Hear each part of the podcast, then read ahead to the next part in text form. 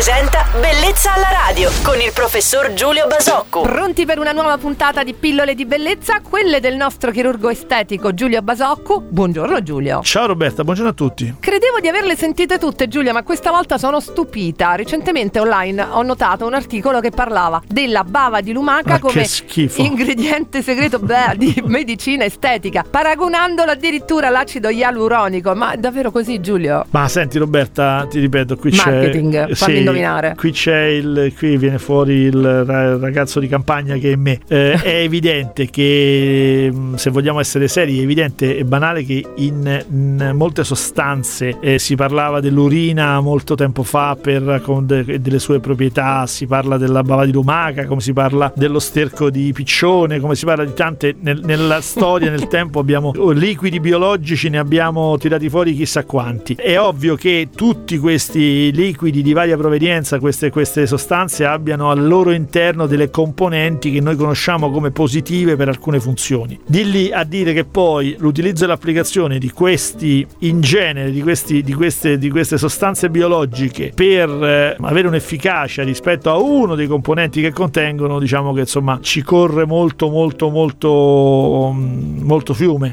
Io direi che eh, molto di quello che c'è in queste affermazioni è appunto marketing, come dicevi, forse un fondo di verità, ma è un fondo assolutamente sproporzionato rispetto a tutto il resto. Ecco, non paragoniamolo addirittura all'acido ialuronico. No, non paragoniamo. Grazie per la bella chiacchierata di oggi. Giulio, torneremo a parlare di medicina e chirurgia estetica su Radio Globo domenica mattina con Giulio Basocco. Felice weekend, Giulio. Ciao Roberta e felice weekend a tutti.